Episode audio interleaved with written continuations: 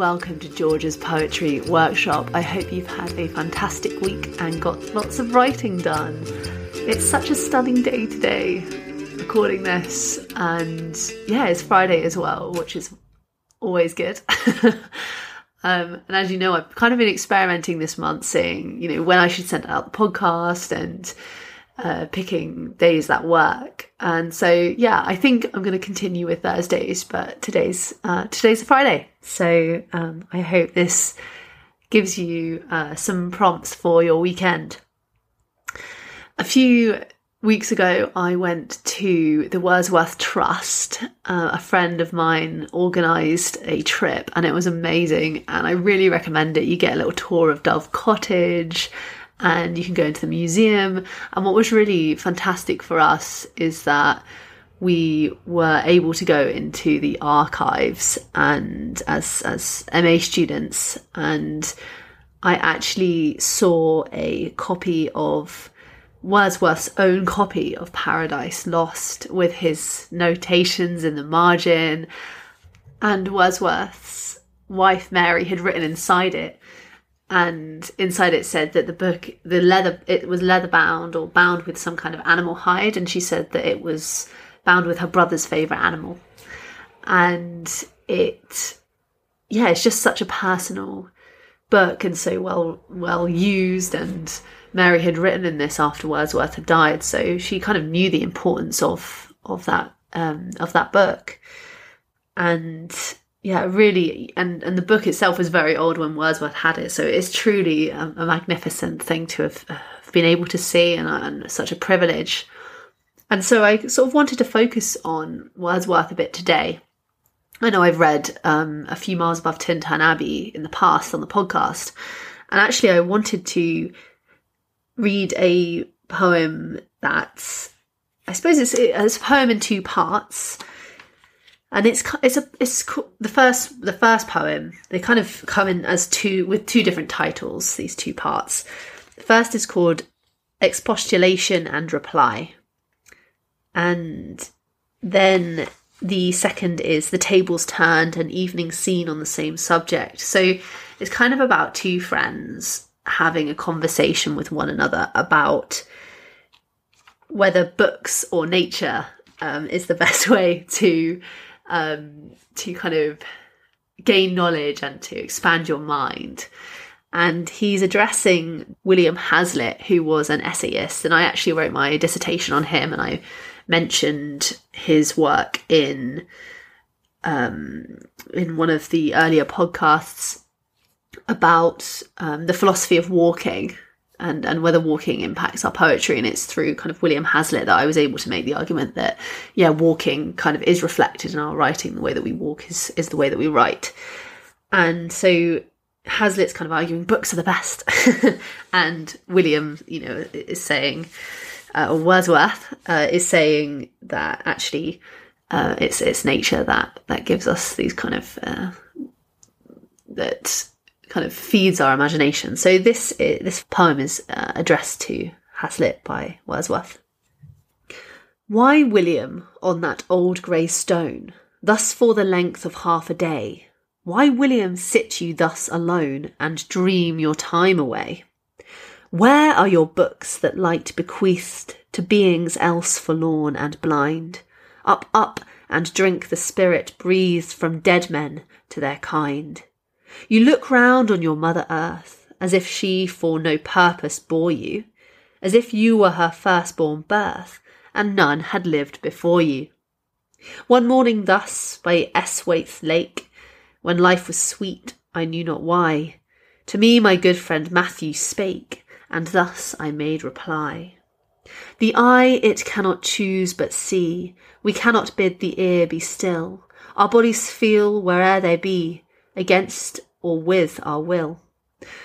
Nor less I deem that there are powers which of themselves our minds impress, that we can feed this mind of ours in a wise passiveness. Thank you, mid all this mighty sum of things forever speaking, that nothing of itself will come, but mu- we must still be seeking. Then ask not wherefore, here alone, conversing, as I may, I sit upon this old grey stone and dream my time away. The tables turned, an evening scene on the same subject.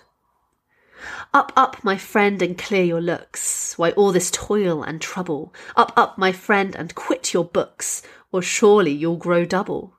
The sun above the mountain's head, a freshening lustre mellow, through all the long green fields has spread his first sweet evening yellow. Books, tis a dull and endless strife. Come hear the woodland linnet. How sweet his music on my life. There's more of wisdom in it. And hark, how blithe the throstle sings. And he is no mean preacher. Come forth into the light of things. Let nature be your teacher. She has a world of ready wealth, our minds and hearts to bless. Spontaneous wisdom breathed by health, truth breathed by cheerfulness. One impulse from a vernal wood may teach you more of man, of moral evil and of good than all the sages can. Sweet is the law which nature brings, our meddling intellect misshapes the beauteous forms of things we murder to dissect. Enough of science and of art. Close up these barren leaves. Come forth and bring with you a heart that watches and receives. Stunning.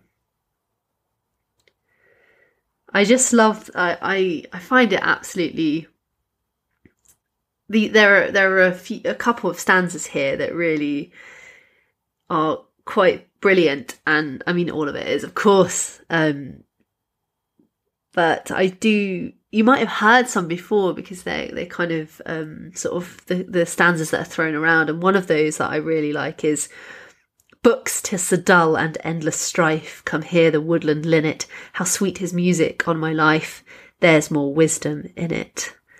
And sort of that argument that actually you know books are withholding you from being from being uh, able to imagine further. And you know that's that's quite um it always makes me kind of it always feels a little bit ironic because of course William Wordsworth you know writes books and and uses them to educate. So it's quite um it's quite a sort of fun um fun stanza. But you do you do understand how you know, it's about kind of being in the world and experiencing the world that helps you learn. Um, and his belief is that you know nature is far more powerful than than the words of other people, which is, which is fascinating. Um, and fascinating too because you know it kind of separates humans and nature when, uh, in fact, of course, we're part of it, part of all these cycles and and part of the animal world. So, yeah, really, uh, this is why I, I do love Wordsworth because he offers a lot of sort of food for thought in his art. So what I also learned at the uh, the Wordsworth Trust uh, in Grasmere is a little bit more about Wordsworth's relationship with his sister Dorothy, and that she lived with him her whole life, which and you know through his marriage and and his children, she stayed with him, um, which was I was told it was a kind of normal thing that that women were sort of looked after by the men in their family. Um, and I wanted to read a little bit of her journal because she was her journal, her her writings were really um, sort of inspirational, I think, and influence uh, to Wordsworth, and she wrote down kind of the things that they did and the conversations that they had, and it, it, there was there's something really wonderful about this sibling relationship. And so I'm just going to read a, a moment which is from Thursday, the 29th of April, 1802. And it's a visit that they have to John's Grove, and they have a brother called John. He dies quite young, um, but they, they around their house, around the cottage, Dove Cottage, they have a lot of um, different areas that they name after their family members, and John's Grove is one of them. So I will read this, and you'll, you'll kind of see the connections here that Wordsworth, you know, they, they sort of feel similarly about about the kind of impact of nature, both he and Dorothy. So this is Dorothy's writing from her journal. We then went to John's Grove, sat a while at first. Afterwards, William lay and I lay in the trench under the fence, he with his eyes shut and listening to the waterfalls and the birds. There was no one waterfall above another.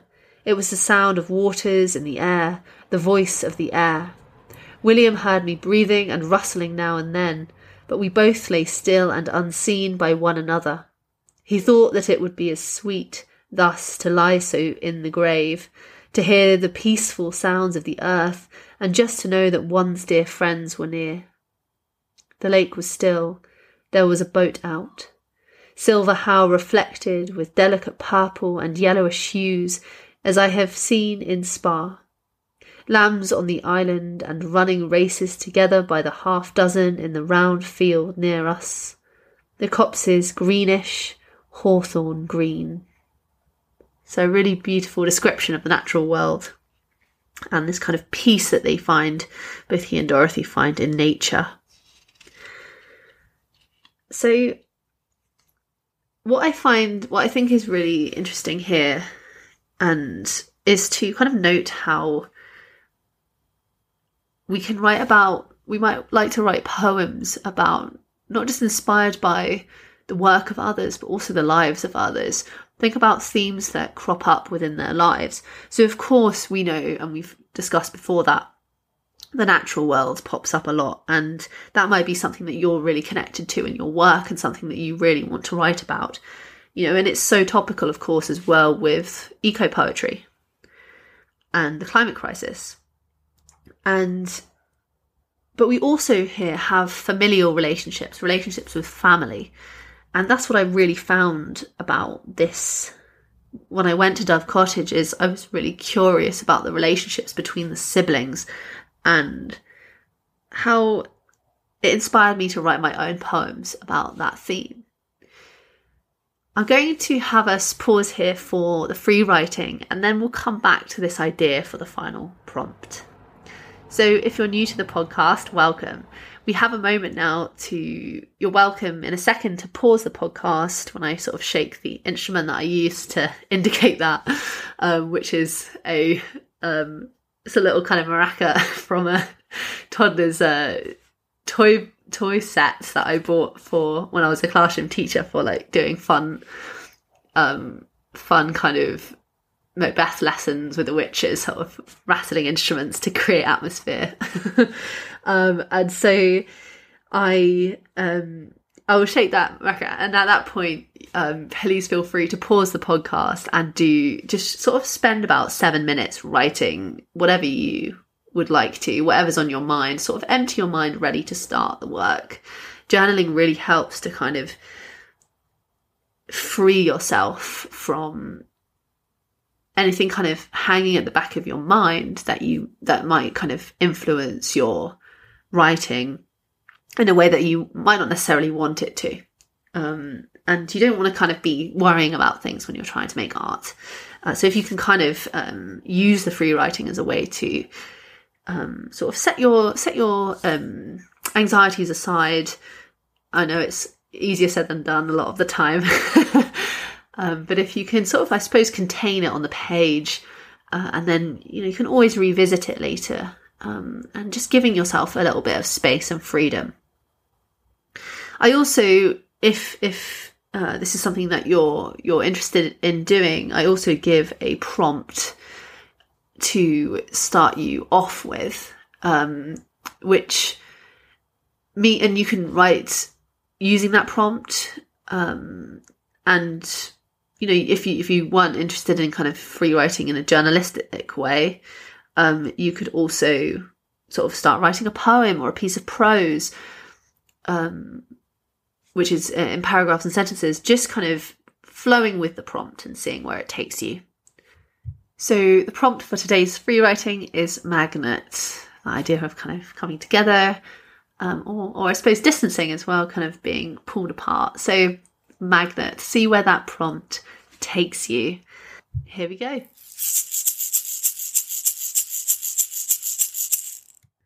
Welcome back after the free writing. I hope that gave you some some of that space and peace of mind. And if you haven't managed to do it today, then please um, maybe have a go later on, or we can just move straight on to the final prompt. So before we do that, I um, I do always say that at this point in the podcast episode that if you are enjoying the podcast and if it's helping you with workshop your pieces then please consider donating to my Patreon page, patreon.com forward slash George's Poetry Workshop. It really enables me to keep creating the podcast and offer workshops to people who might um, otherwise be unable to afford them and to, to give a workshop to those who might um, not be ready to go into kind of in person workshops yet. So anything you can uh, donate would be amazing. And if you can't at this point or at any point, don't worry. Um, this podcast will be here for you. Uh, so thank you everyone for listening. The final prompt comes from this idea of considering themes around artists that we really like and not even just thinking about their work, but kind of biographical elements as well. So, as I mentioned before, the relationship between William and Dorothy Wordsworth made me think of sibling relationships and, and what I might write about those. So, the final prompt for today is to pick an artist, a writer, a could be a an activist, someone who has inspired you, and write about something that they have done that that a theme that comes up in your mind when you think of them, a an idea that cro- pops into your head, um, one of their ideas that you want to kind of explore and expand on. So so finding finding something about another person's life or or a discussion that you've had with somebody, perhaps just like sort of Wordsworth writes down uh, writes a poem based on his discussions with Hazlitt. Something that has taking one of one of those um, elements that has moved you about another person and writing about it. And it will be really interesting to explore i think what comes of of that and those ideas and to see to see what happens. And you might like to try a new form. You might write like to write in tercets which is three line stanzas you might write in couplets. Have a think about what your theme is and how the form might reflect that. So, um, you might, it might be a a poem that involves a sense of isolation, and so you write single line stanzas, so just one line space, so one line space, one line space. Um, it could be about broken relationships, and then you leave sort of larger white space, white gaps um, between the words to to emphasize this kind of dislocation. So having a having a go at sort of writing the poem, see what form comes first, and then consider, you know, is this the right one for the piece? Okay, we'll leave it there for this week. I hope you enjoyed the episode. Thank you so much for listening, and thank you, as always, to my musician friends who who created the uh, intro to the podcast. So that is George Clarke, and the outro was created by Portamento. Thank you again, and I will see you next week.